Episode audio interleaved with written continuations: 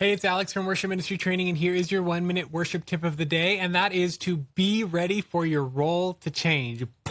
What? Yes, be ready that at one point in the future, you may not be a worship leader.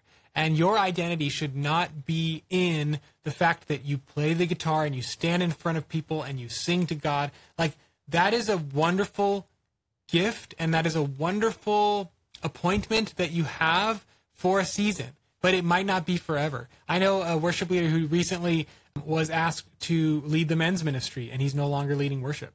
And now he's going to move towards becoming a pastor. And even in my own role at my church, they're asking me to do more administrative leadership type things. And so just be ready that you will maybe not always be doing this. And so don't find your identity in this thing, especially because people like to say, You're so great. You're so awesome. It's easy to make our identity that but you are not a worship leader. You are a child of God who leads worship. And tomorrow you might be a child of God who helps with accounting.